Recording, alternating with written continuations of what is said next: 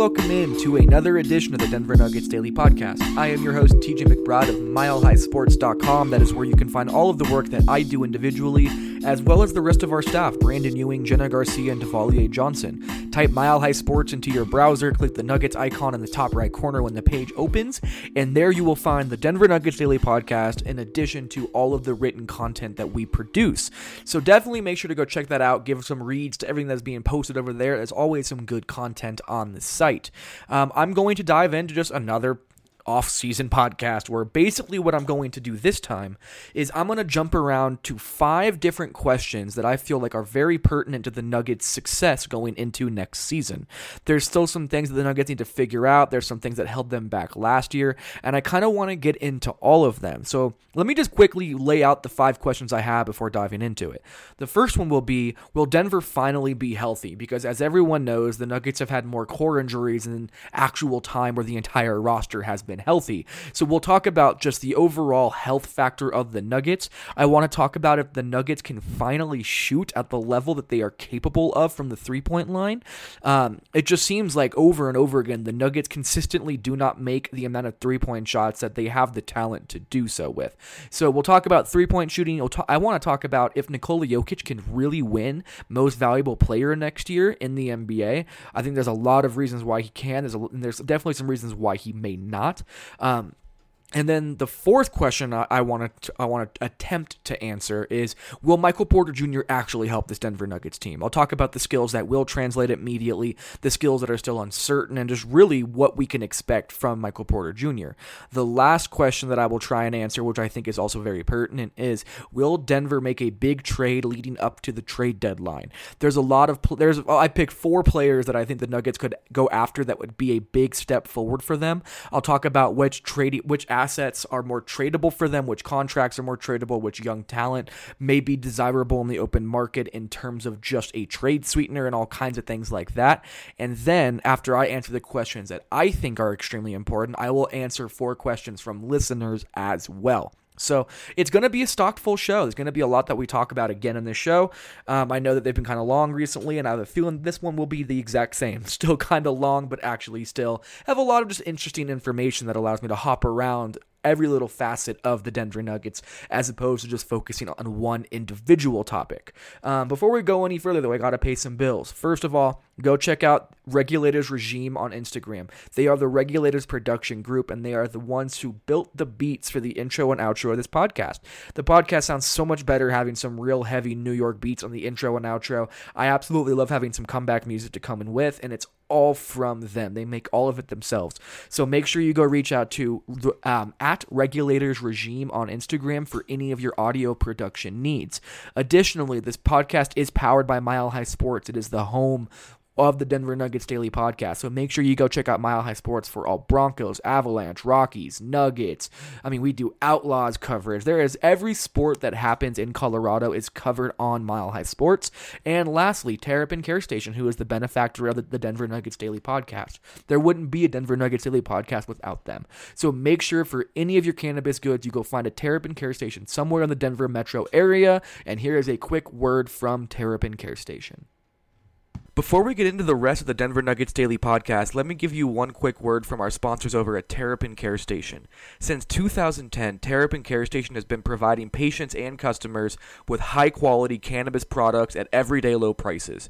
Serving the communities of Denver, Boulder, and Aurora, they offer their own flower and concentrates, as well as all the brands you love at prices that you just won't believe. They pride themselves in having the most knowledgeable and professional staff in the industry, and their team will work with you one on one to help you find the products that are perfect for you. Their dispensaries are unassuming, safe, and discreet with ample parking at every location for a seamless retail experience. For up to date menus and promotions, head over to www.terrapincarestation.com or just come visit one of their five convenient Colorado locations today. Again, that is terrapincarestation.com, T E R R A P I N carestation.com.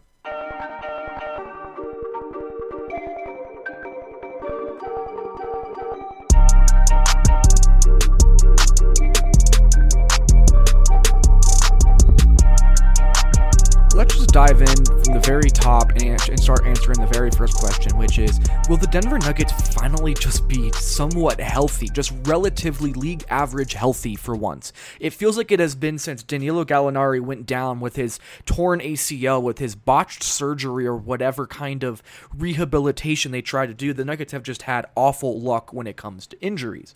The first thing that the Nuggets need to avoid is just any more damn core injuries. The Nuggets now have four players in the last two years who have need to have a surgically repaired core muscle injury. That is Juancho Hernangomez, who had it this year, Mason Plumlee, who had it last year, Jamal Murray, who had it last year, and then Will Barton, who had it this year as well. It is absurd that the Nuggets continually keep having these types of injuries.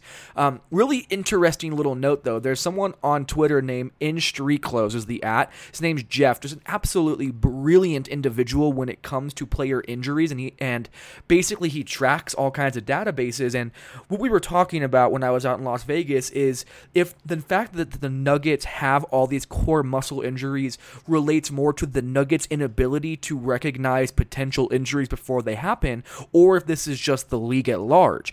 And from talking to him, what I kind of gathered from this is the way the league has changed. It's no longer just drop the ball in the post. If you get double kick out, if not, go score on the guy. This has now become a heavy ball movement, positionalist, horizontal type league where you're trying to get side to side to contest shots and contain on the perimeter. What that means is you're using more of core activation type movements to actually be able to switch on the perimeter and be a more switch heavy team, to get around screens and get out to three point shooters, to actually close out from down low to the perimeter to try and contest those three point jump shots. The way the game has transitioned has become a much more horizontal game as opposed to a vertical game. And in his opinion of us just kind of shooting the shit randomly in Las Vegas was it's probably more of a league wide issue. There's just been a lot more core muscle injuries around the league as a whole because of the way the game has changed. So hopefully the Nuggets can find a way to mitigate that issue because they do not need a fifth player to go down for a surgical procedure in Philadelphia as they always do to repair these core muscle surgeries.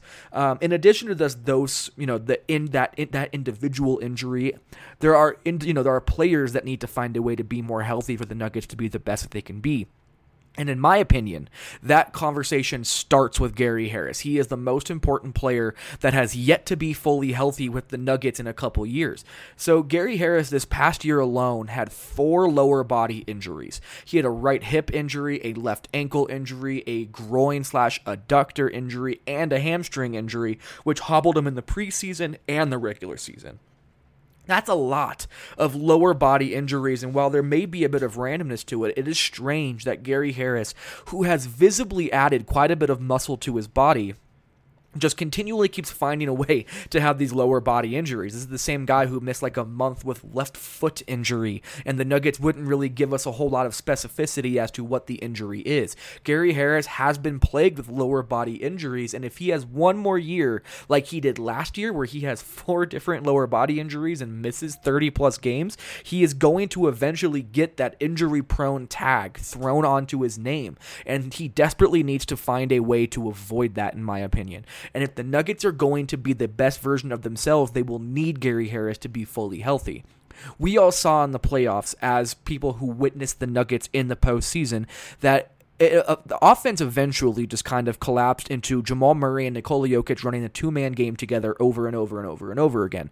The big reason, in my opinion, that that happened was first of all, Will Barton was extremely shaky coming back from, from his injury and was not the same player he was before it, and Gary Harris had no rhythm. So, because of those two things, the Nuggets elected to just run this two man game, which was virtually unstoppable between Nikola Jokic and Jamal Murray just over and over and over and over again. And while it was extremely difficult to stop that action for opposing teams, the Nuggets lost a lot of their offensive versatility doing that.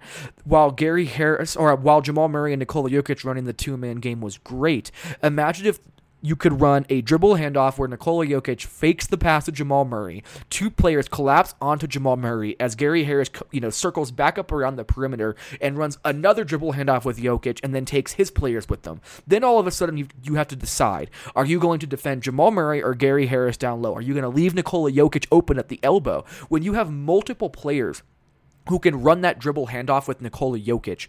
It makes your offense so much more versatile, so much more just dominant. And without having Gary Harris and Will Barton to be the second and third options, it just kind of made the Nuggets more predictable offensively than they would have liked to been. So Gary Harris getting healthy, getting a rhythm, not having to be in and out of the lineup because of multiple different injuries, it would make the Nuggets offense significantly more lethal. And that's without the fact that we haven't even talked about the fact that Gary Harris is the second best defender on the team behind Paul Millsap, if not the best defender on this team. Jerami Grant, obviously being included in that in that rank now, is right there in the top two as well. So you know you can really kind of pick whoever you want, but Gary Harris is so important defensively to this team. The Nuggets, if they're able to close with Jerami Grant at the three, you have a guy in Gary Harris, Jerami Grant, and Paul Millsap where you can switch two through four. You have guys who can contain on the perimeter, bang down low in the post. You have so much defensive versatility at that point as well. So the fact that they didn't have Gary Harris healthy for most of the year, it just really, really limited Denver's ability to be the best they can be on both ends of the floor. So getting him healthy is priority number one in terms of hoping guys come back 100% ready to go the Nuggets' health goes beyond just Gary Harris, too. Like, yes, Gary Harris had his issues. Yes, there were a lot of core injuries in which Jamal Murray was a part of. But Jamal Murray last year, despite the fact that he played like 75 games or whatever it was, which is low for him, but is good overall in the grand scheme of the, of, of the NBA, he still played banged up almost the entire season. He almost missed preseason games after rolling one of his ankles, and from that point forward, Jamal Murray rolled one of, he rolled both his ankles multiple times. He even missed those seven games because of a rolled ankle and an ankle sprain. They never actually specified it that I can remember. So while yes, Jamal Murray played plenty of minutes and plenty of games, he was hurt for most of the time. In the playoffs, he was playing through a quad injury, a forearm injury, a shoulder injury, an ankle injury, and honestly, I would not be surprised if there were more issues that were not disclosed. There's something about the way that Jamal Murray plays that leads to him kind of ending up in these reckless moments that can lead to injuries, which you don't want to take away from him, but he has to find a way to balance the two. The Nuggets need the best version of Jamal Murray for them to be the best version of themselves. We again, like I said earlier, talking about Gary Harris, the Nuggets two-man game with Nikola Jokic and Jamal Murray was virtually unstoppable, despite the fact that Gary or that Jamal Murray was this banged up for most of the postseason. But imagine if he could just stay relatively healthy. Imagine if instead of being 65 or 75 percent healthy, he was 80% healthy, 85%. You talk about a guy who could take a big leap forward in terms of his consistent production with the Nuggets it's hard because I'll talk about Jamal Murray a little bit later in this show and his lack of consistency. But I think a big reason potentially for that lack of consistency is that he has not really been fully healthy for any point of his NBA career. If you remember, he came into the NBA from Kentucky with that core muscle injury. He then had his surgery in the offseason after playing through it for an entire year and then was banged up for most of his second year and then he was banged up for most of his third year. Getting a fully healthy Jamal Murray could be huge for the Nuggets, but that might be kind of hard just because Jamal Murray is on Team Canada's 29 man roster going into training camp. So he might be playing in the World Cup this year, which will not help his ability to stay healthy. He absolutely deserves the option to play for his native Canadian team. There is no denying that, but there is a causality that it will make it harder for him to stay healthy because he'll have more minutes and more games on his body. So I do think that's a big deal. And moving on from Jamal Murray, who again was consistently injured for most of his time throughout the NBA, the Nuggets have not been able to put their starting five together at really any point. All of last year, I believe it was a full month, maybe month and a half, in which the Nuggets were missing three of their starters. Paul Millsap had broken his big toe, was out for about a month. Gary Harris had his adductor injury, was out for about a month, and Will Barton was out for three months with his core muscle injury. So we just haven't ever seen this Nuggets starting group of Jamal Murray, Gary Harris, Will Barton, Paul Millsap, and Nikola Jokic healthy and functioning together at a high level. It just hasn't happened because there's always been some injury that has not allowed them to be able to be the best version of themselves. If I remember correctly, the Nuggets overall last year were the second or third most injured team in the league.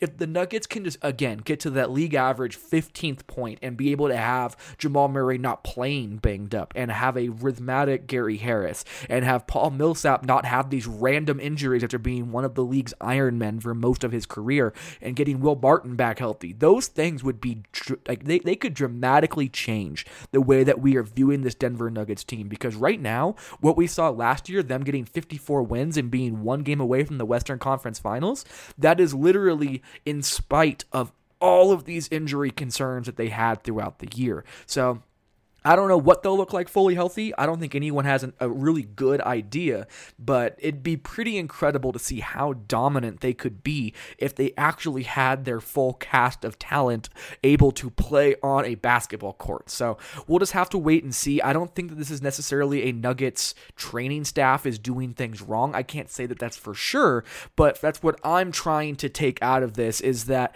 this just kind of seems like randomness right now. And if that randomness can go away, the Nuggets could take a big step forward. If it doesn't, there's going to be more and more questions surrounding the Nuggets as they move into next season.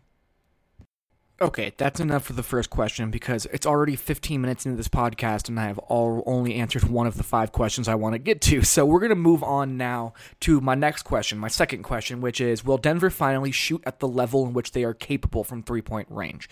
Last year, Malik Beasley led the Nuggets in three pointers made over Jamal Murray, despite the complete separation in terms of how many minutes that each player gets.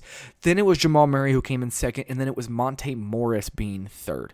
The Nuggets simply simply need to get more three point production from their starting unit, full stop. It has to happen because the Nuggets cannot rely on their bench to carry the weight of putting together their three point shooting prowess. They, need more than that.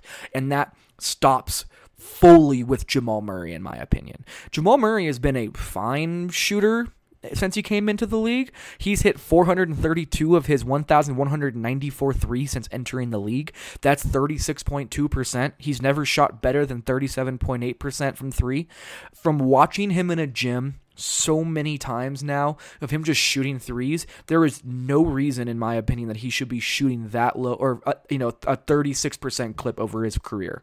Over 1,200 threes, he is just a better shooter than that. And I think a big part of it has been the injuries, as I talked about earlier. He just has not had good luck with injuries, playing through two sports hernias, being banged up his second year, and all of the injuries he fought through last year. It's tough to ask him to be that, but that is what he came into this league as has is a sniper three point shooter. For him to never shoot better than 37.8% from the field in three years is surprising to me. Um, he's just a better shooter than he has shown. It's his consistency that is also killing him right now.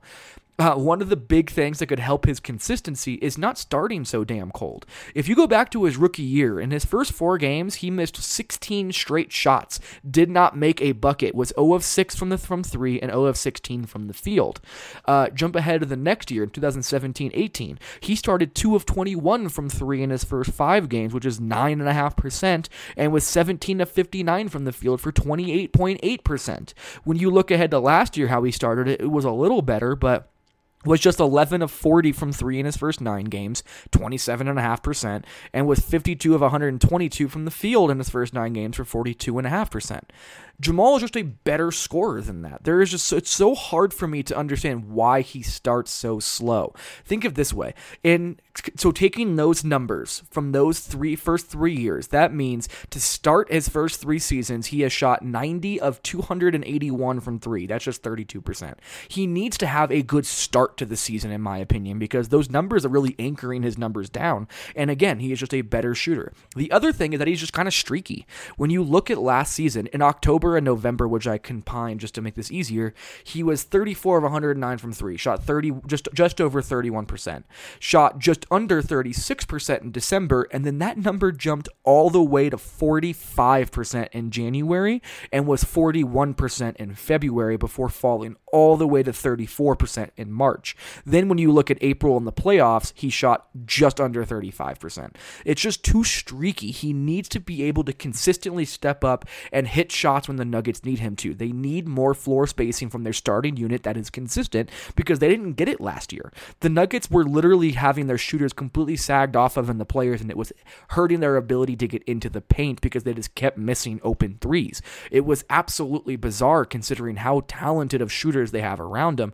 And it's not just Jamal Murray. He may be the biggest culprit, in my opinion, but Gary Harris shot 42% in 2016 17. He shot just under 40% in 17 18. That number fell to 34%. You're talking a 5% drop from last year or from two years ago to what he was last year.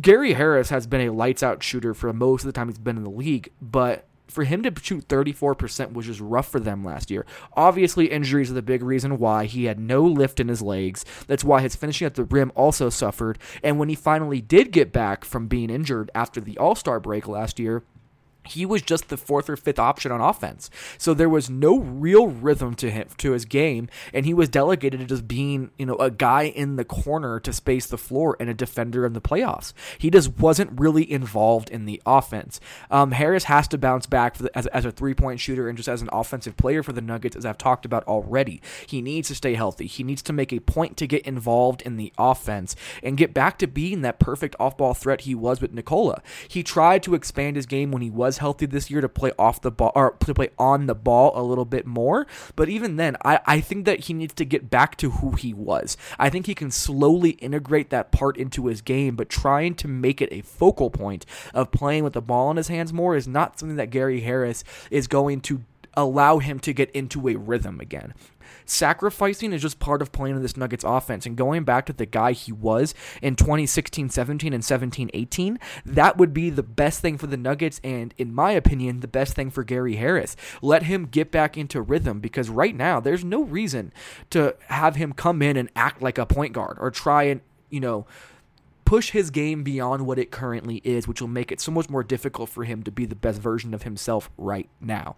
And it's not just Gary Harris either. Nikola Jokic, despite the fact that the three point shot should not be the most important part of his game, needs to be a better three point uh, a three point shooter as well. He at least needs to be more of a threat, in my opinion. Um, he had a big fallback this year as well. He shot almost 40% uh, in 2018 or in 2017-18, but in 18-19 he shot just barely barely over 30%. So you're talking about a 9% drop off in three point percentage. And again, it doesn't look like he never found a rhythm from beyond the arc. And in addition to that, I want to kind of. I want to paint a different picture for Nikola Jokic because, again, he was without three starters. He had to do what he had to do for the Nuggets to get their win. So he was just in the post, eating dudes alive near the rim and making passes to open players. So there wasn't a reason for him to stretch his game out necessarily, but Again, the Nuggets need more three point production from their starting unit, and I think Nikola Jokic is a much better shooter than he showed last year. So, if the Nuggets can, can, can get the same level, or at least a near similar level of shooting from Malik Beasley and Monte Morris, Jerami Grant does what he did last year in Oklahoma City, and then you get Jamal Murray, Gary Harrison, Nikola Jokic just shooting what they should be shooting from three, the Nuggets are going to, again, be an even more terrifying offense, and I do think that that could absolutely happen. We'll have to just wait and see.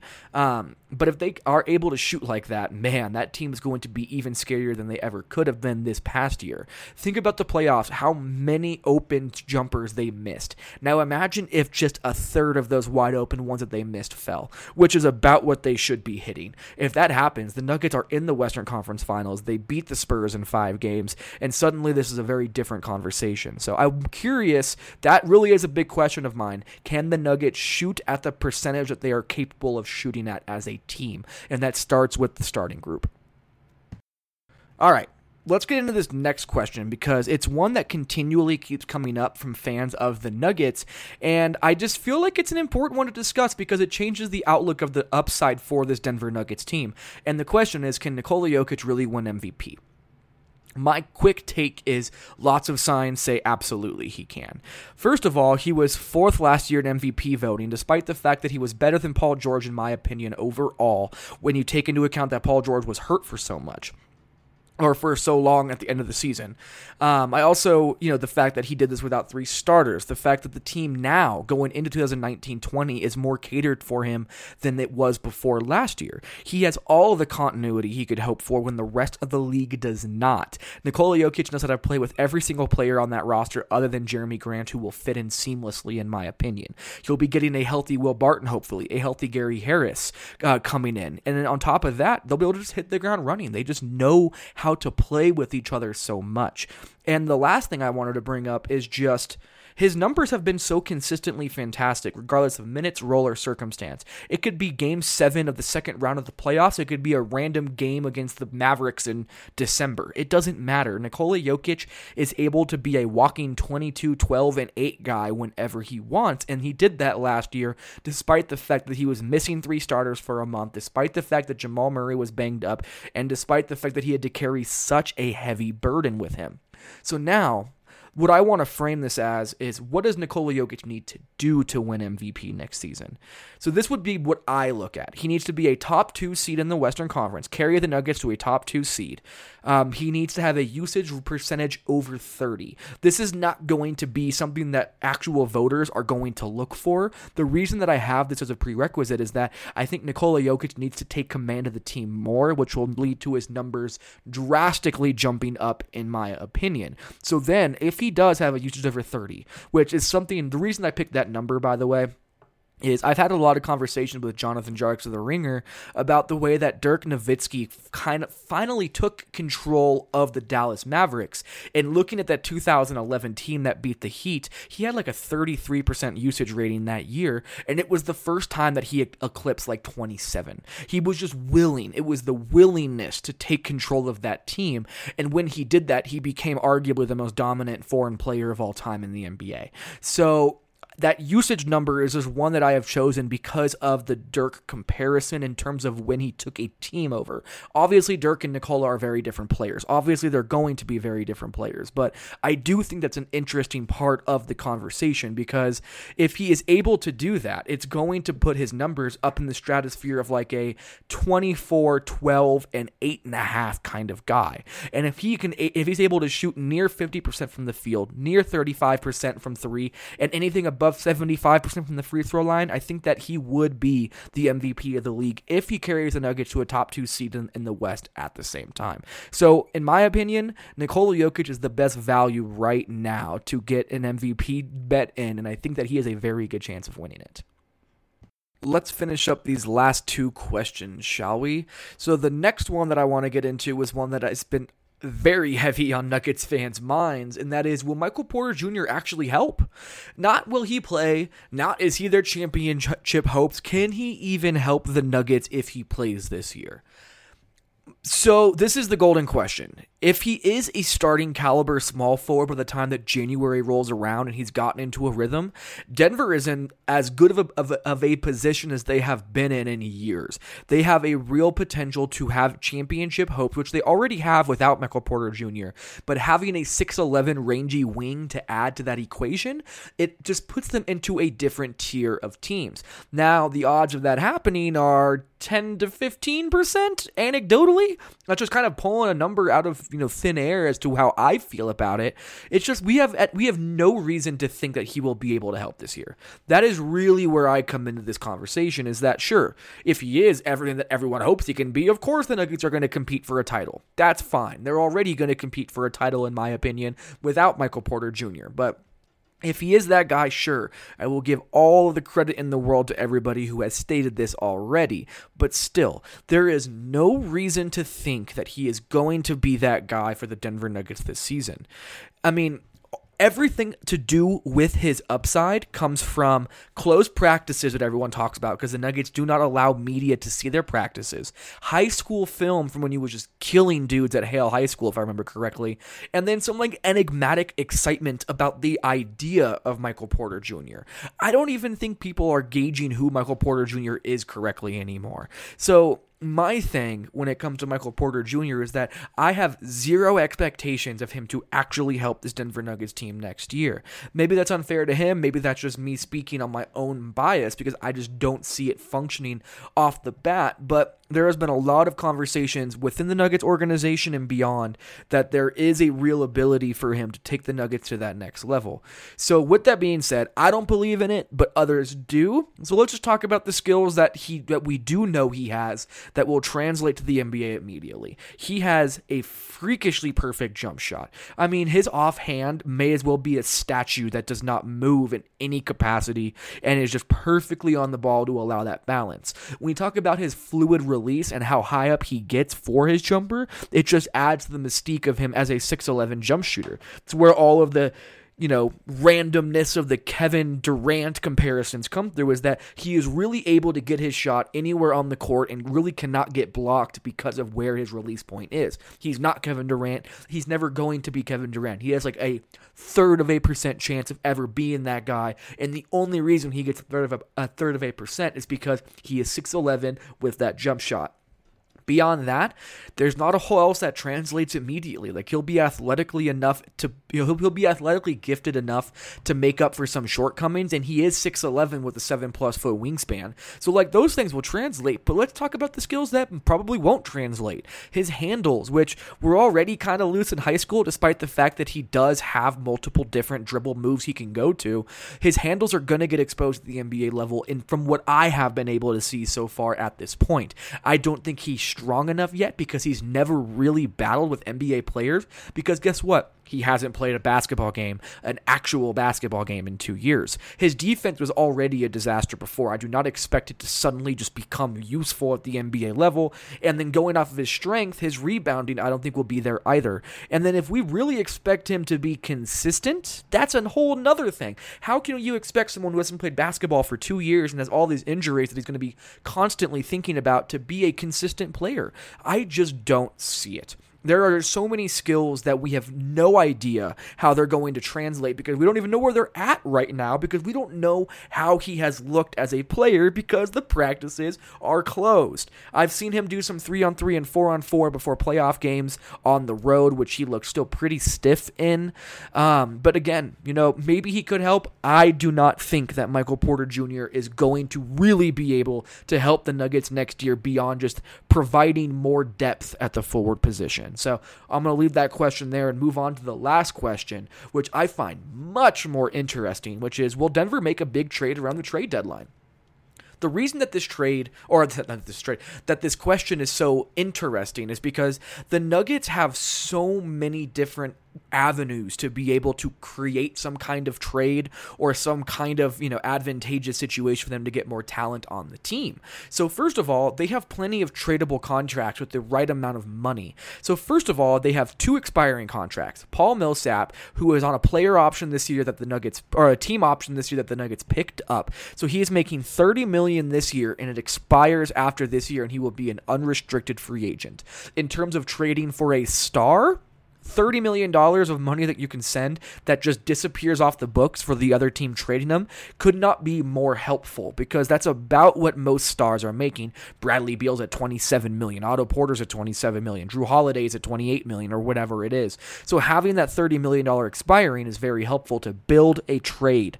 Um, additionally, they have Mason Plumlee's $14 million tradable or um, uh, contract that is also expiring. In my opinion, Mason Plumlee is the most likely player to be traded. The Nuggets are going to be getting Jerami Grant minutes at small ball five. They're going to be playing him at power forward off the bench and probably with Nikola Jokic. And whenever he's not doing those things, Paul Millsap will be soaking up the other front court minutes. Mason Plumlee, as I explained in the last podcast, just pretty much doesn't really have a role right now. He might play 10 to 12 minutes just to soak up some front court minutes that they don't want to give to Millsap as a five. That's about all I see. But a $14 million deal or contract that he has that is expiring next year that is a very, very valuable asset to be used on the open market. And let's not forget, Mason Plumlee was a starter on a playoff team at one point. So it's not like he's just a guy at that money. He has been just, you know, a guy in Denver because of his role, but he is better than he has been able to show in Denver. Beyond just expirings, the Nuggets have other salary matching type deals on their roster. Will Barton has three more years left at about 41.2 million, 12 million the first year, 13 million the second year, and 14 million the third year. Not crazy money in the NBA anymore. That's a very, you know, if Will Barton is the guy he was two years ago, that's an extremely affordable contract and a contract that a team could potentially go look at as someone they want to bring in. But beyond Will Barton, the real asset that teams are going to want if the Nuggets go to trade for a star player or a near star player at the, around the trade deadline is going to be Gary Harris. Gary Harris is th- has three years left on his deal with 57 and a half million or so of money valued at that. He'll get 18 million the first year, 19 the second, and then 20.5 the third and final year of the rest of his contract. The reason that I think Gary Harris is going to be the one that teams want is first of all, he's better than Will Barton. Second of all, he's not that much more expensive than Will Barton. And third of all, teams will feel like they can work the Nuggets over because his value is lower than it has been in years because Gary Harris was hurt so much last year. So teams are going to try and probably get Gary Harris at a less than ideal value for whoever they're sending out. So let's just say, again, let's just randomly throw out Bradley Beal as part of the conversation. It's easy for the, for the Wizards to be like, you know what, we want an additional first round pick because we don't know what Gary Harris is going to give us because of his injury history. That is now why Gary Harris is going to be so sought after. Is that he is a very very talented young prospect who is on an affordable deal considering what he brings to the table, and you can still get more than just him in a deal for another big time player. So those are the four contracts that I think are extremely movable for the Nuggets. You obviously have the rest of the guys like Torrey Craig, Jarred Vanderbilt, Monte Morris, and guys that they can, you know, match to get that couple extra million into the trade to be able to facilitate the financial obligations of a trade. So that is still out there. And they have plenty of young talent. I don't know what role Juancho Hernangomez is going to fill anymore, but that is a sweet shooting stretch big who can help a lot of teams. Malik Beasley, who the Nuggets do value a lot, could suddenly look to move him as a sweetener in a deal for a guy like Bradley Beal. Michael Porter Jr., again, like I just got done talking about, who the hell knows what Michael Porter Jr. is going to be? So if the Nuggets feel like they can get talent now for him, he's an ideal trade sweetener. They have Bol Bol, who they just drafted, which again, he would need to sign his contract, need to wait to actually trade him. But Bol Bol is a guy that the Nuggets sent money and a future draft pick to go get. So he is I, I would be very surprised if he wasn't on the roster. And then again, for young talent, Gary Harris can be used as your blue chip recruit. I'm sure people are confused as to why I am not brought up Jamal Murray yet in terms of this conversation. And the real reason why is because there is what is called a poison pill provision on his deal. When a team extends a player, they are not allowed to to trade that player for what is essentially just the 4.4 million dollar rookie deal that he is on now considering that he'll be getting paid like 29 million next year. So effectively what needs to happen for the Nuggets to trade Jamal Murray is well first of all it's almost not going to happen but the idea is that Jamal Murray's six year average, that includes the rest of his rookie deal and his five year maximum extension, means that it's about $28.3 million he makes per year. So the Nuggets are technically only sending out $4.4 million, but they would then need to take back 28.3 million because that is what the poison pill provision means. You have to at least take back the amount of money that you're sending out, despite the fact that the money is not being paid this year I know that's very difficult to translate in a vocal setting like this. So what all I'll say is that it is unbelievably unlikely that the Nuggets trade Jamal Murray, not because of how much they value him, which is it makes him pretty much untouchable for how much they value Jamal Murray, but because the contract situation is nearly impossible to trade. Um, it just isn't going to happen. The Nuggets would need to cut like $21 million in extra roster spots just to be able to trade Jamal Murray. So it's not happening. Jamal Murray, I did not put in here because of that. That poison pill provision just makes it nearly impossible to trade him. And in addition to that, the Nuggets look at him as the future point guard of this Denver Nuggets team. So that's why I didn't include him in this conversation. So while we're still on this topic, let's continue on with this trade kind of idea because there are four names that I have picked that I think the Nuggets could go after at the, or you know near the trade deadline or approaching the trade deadline that would make them better immediately. Obviously, the first name on here is Bradley Beal. That's why I used it as an example earlier. Um, everybody and their friends are all desperately trying to talk about Jamal Murray coming, to, or I'm sorry, talking about Bradley Beal coming to Denver. You have Tim Connolly's connection to the D- to the DC area. Bradley Beal has locked up for a few more years, two more years, if I remember correctly.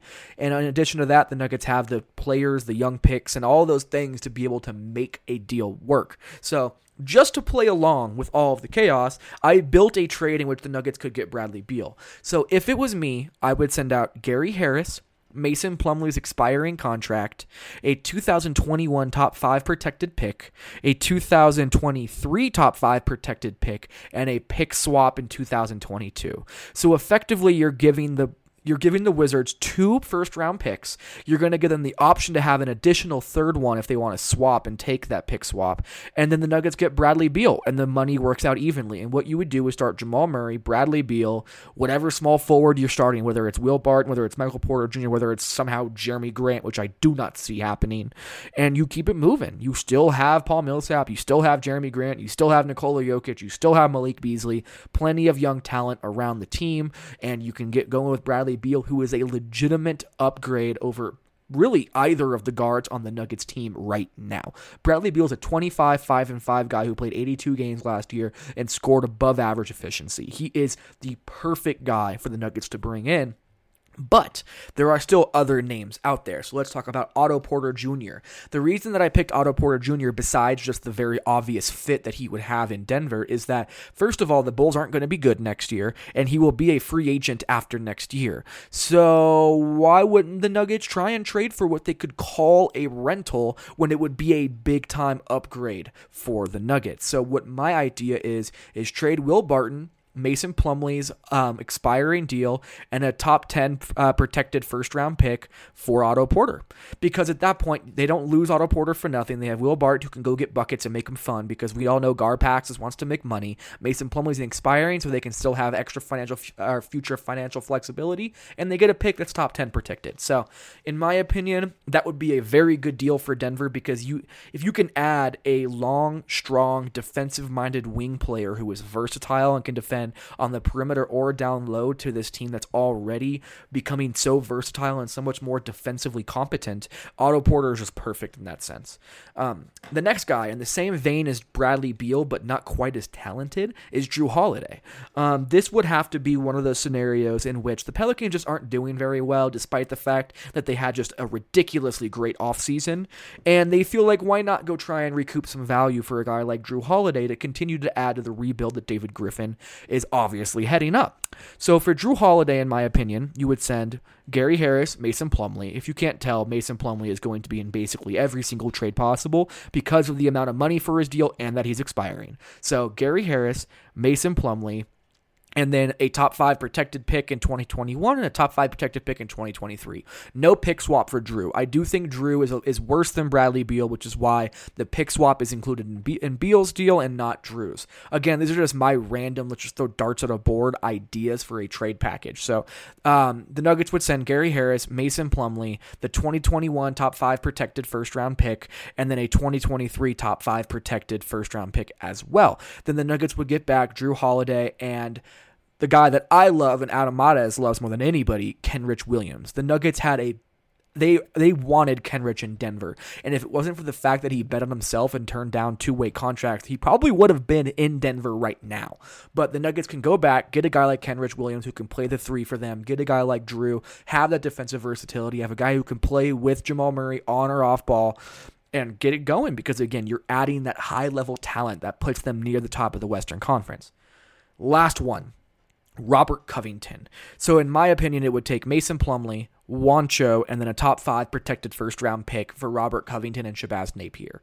This deal makes sense to me because you just start Robert Covington at the three. You don't need Mason Plumlee to fit there anymore. Juancho Hernangomez does not have a role in Denver, but could be a good flyer guy for the Wolves to take a to uh, to look at. If you if it took Michael Porter Jr. and the Nuggets have not seen anything from him. I would not be opposed to including Michael Porter Jr. in that deal, but you also get Shabazz Napier, so you have your backup point or your third point guard on the team, and that deal just makes a lot of sense to me. So that's it. That's my long winded. Here's the five questions that I think are important for the Nuggets. Will the Nuggets finally be healthy? Will Denver finally shoot at the level they are capable of? Can Jokic really win MVP? What will actually Michael Porter Jr. bring to the table? And will Denver make a big trade around the trade deadline? So that's that's where I'm at. I think they I think if the Nuggets are going to make a deal, you talk about Bradley Beal, Otto Porter, Jrue Holiday, or Robert Covington. I do think that uh, Nikola Jokic has a real chance to win MVP. I do not think that Michael Porter Jr. is is really going to add anything this year. And until I see him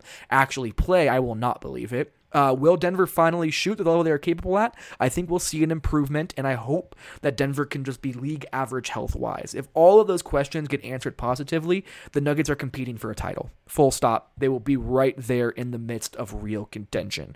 But that's all I got for right now. Um, next, I want to get into some questions that came in from listeners of the show to kind of just round out what is just answering a ton of questions type podcast. So, give me one more second, take a quick break, and I will come back to talk about the questions that came in from fans, no longer my own questions.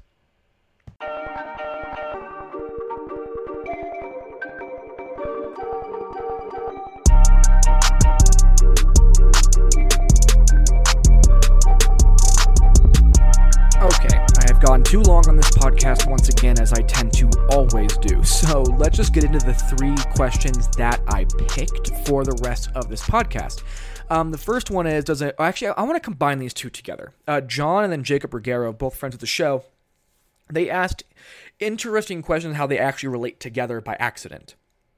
So John's question was Does a non Western Conference Finals year mean that Denver is on track still, or does that mean that, or does it create angst and potential upheaval and then Jacob Ruggiero asked, What are realistic expectations? So let's just set what I, in my opinion, the expectations are because they're going to be higher this year. Last year it was just get better, as they've been saying for years now, is just get better. That's gone now, in my opinion. They are better. It's time to get great. And the only way to get great is to have real expectations on this team. So, in my opinion, there are only two expectations that I really have for this Nuggets team, and it's to win 50 plus games, or actually, let's call it three 50 50 plus wins top four seed in the West, and they got to win a playoff series again.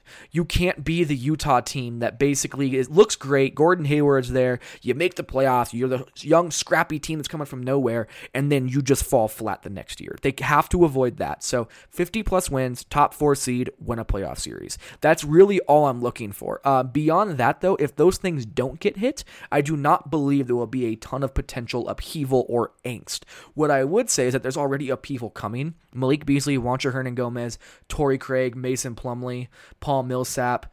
Um, they're all going to be uh, free agents. I mean, did I say someone extra? It's Mason Plumlee, Malik Beasley, Juancho Hernangomez, and Paul Millsap and Torrey Craig. They're all going to be free agents next year. So there could be a lot of people as it is. But in terms of angst, as long as they hit those numbers, they will be there will be no angst. Even if they don't, I still don't think there will be a lot of um, panic from the Nuggets by any sense. Now for my favorite question.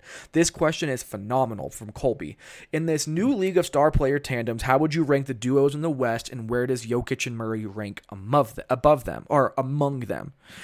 So I picked seven tandems. I just counted. Let me just go backwards from from. We'll start at seven and we'll work to number one. So seventh in terms of Western Conference tandems, I have Donovan Mitchell and Rudy Gobert. Between the two of them, there's not a top 20 player. That's really the only reason that they're so low. That tandem together is right there in terms of two of the best fitting tandems in the league. So the only reason is because I don't think either of them have a top 20 player. Um, so then what I have sixth is Damian Lillard and CJ McCollum.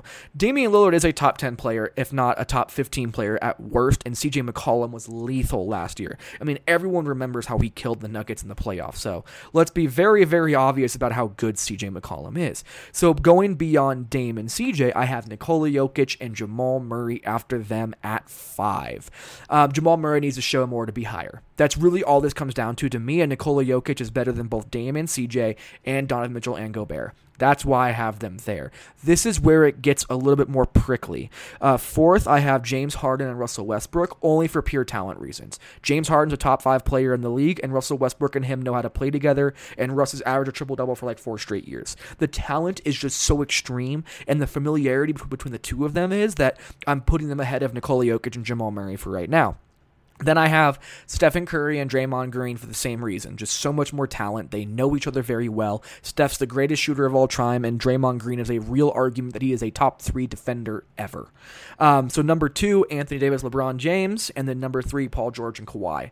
I value length and perimeter containment and versatility over just pure I can kill you one on one. So for me, Paul George and Kawhi is just better than LeBron James and Anthony Davis.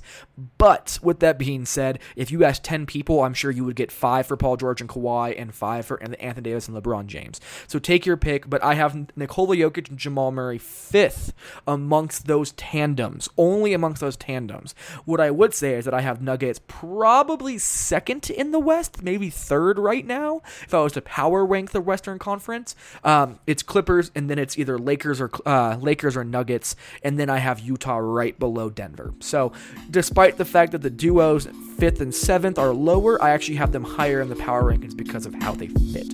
But that's it. This has been a long podcast. I am stopping now. Thank you so much for listening. There'll be another podcast coming up shortly, but until then, have a great rest of your day.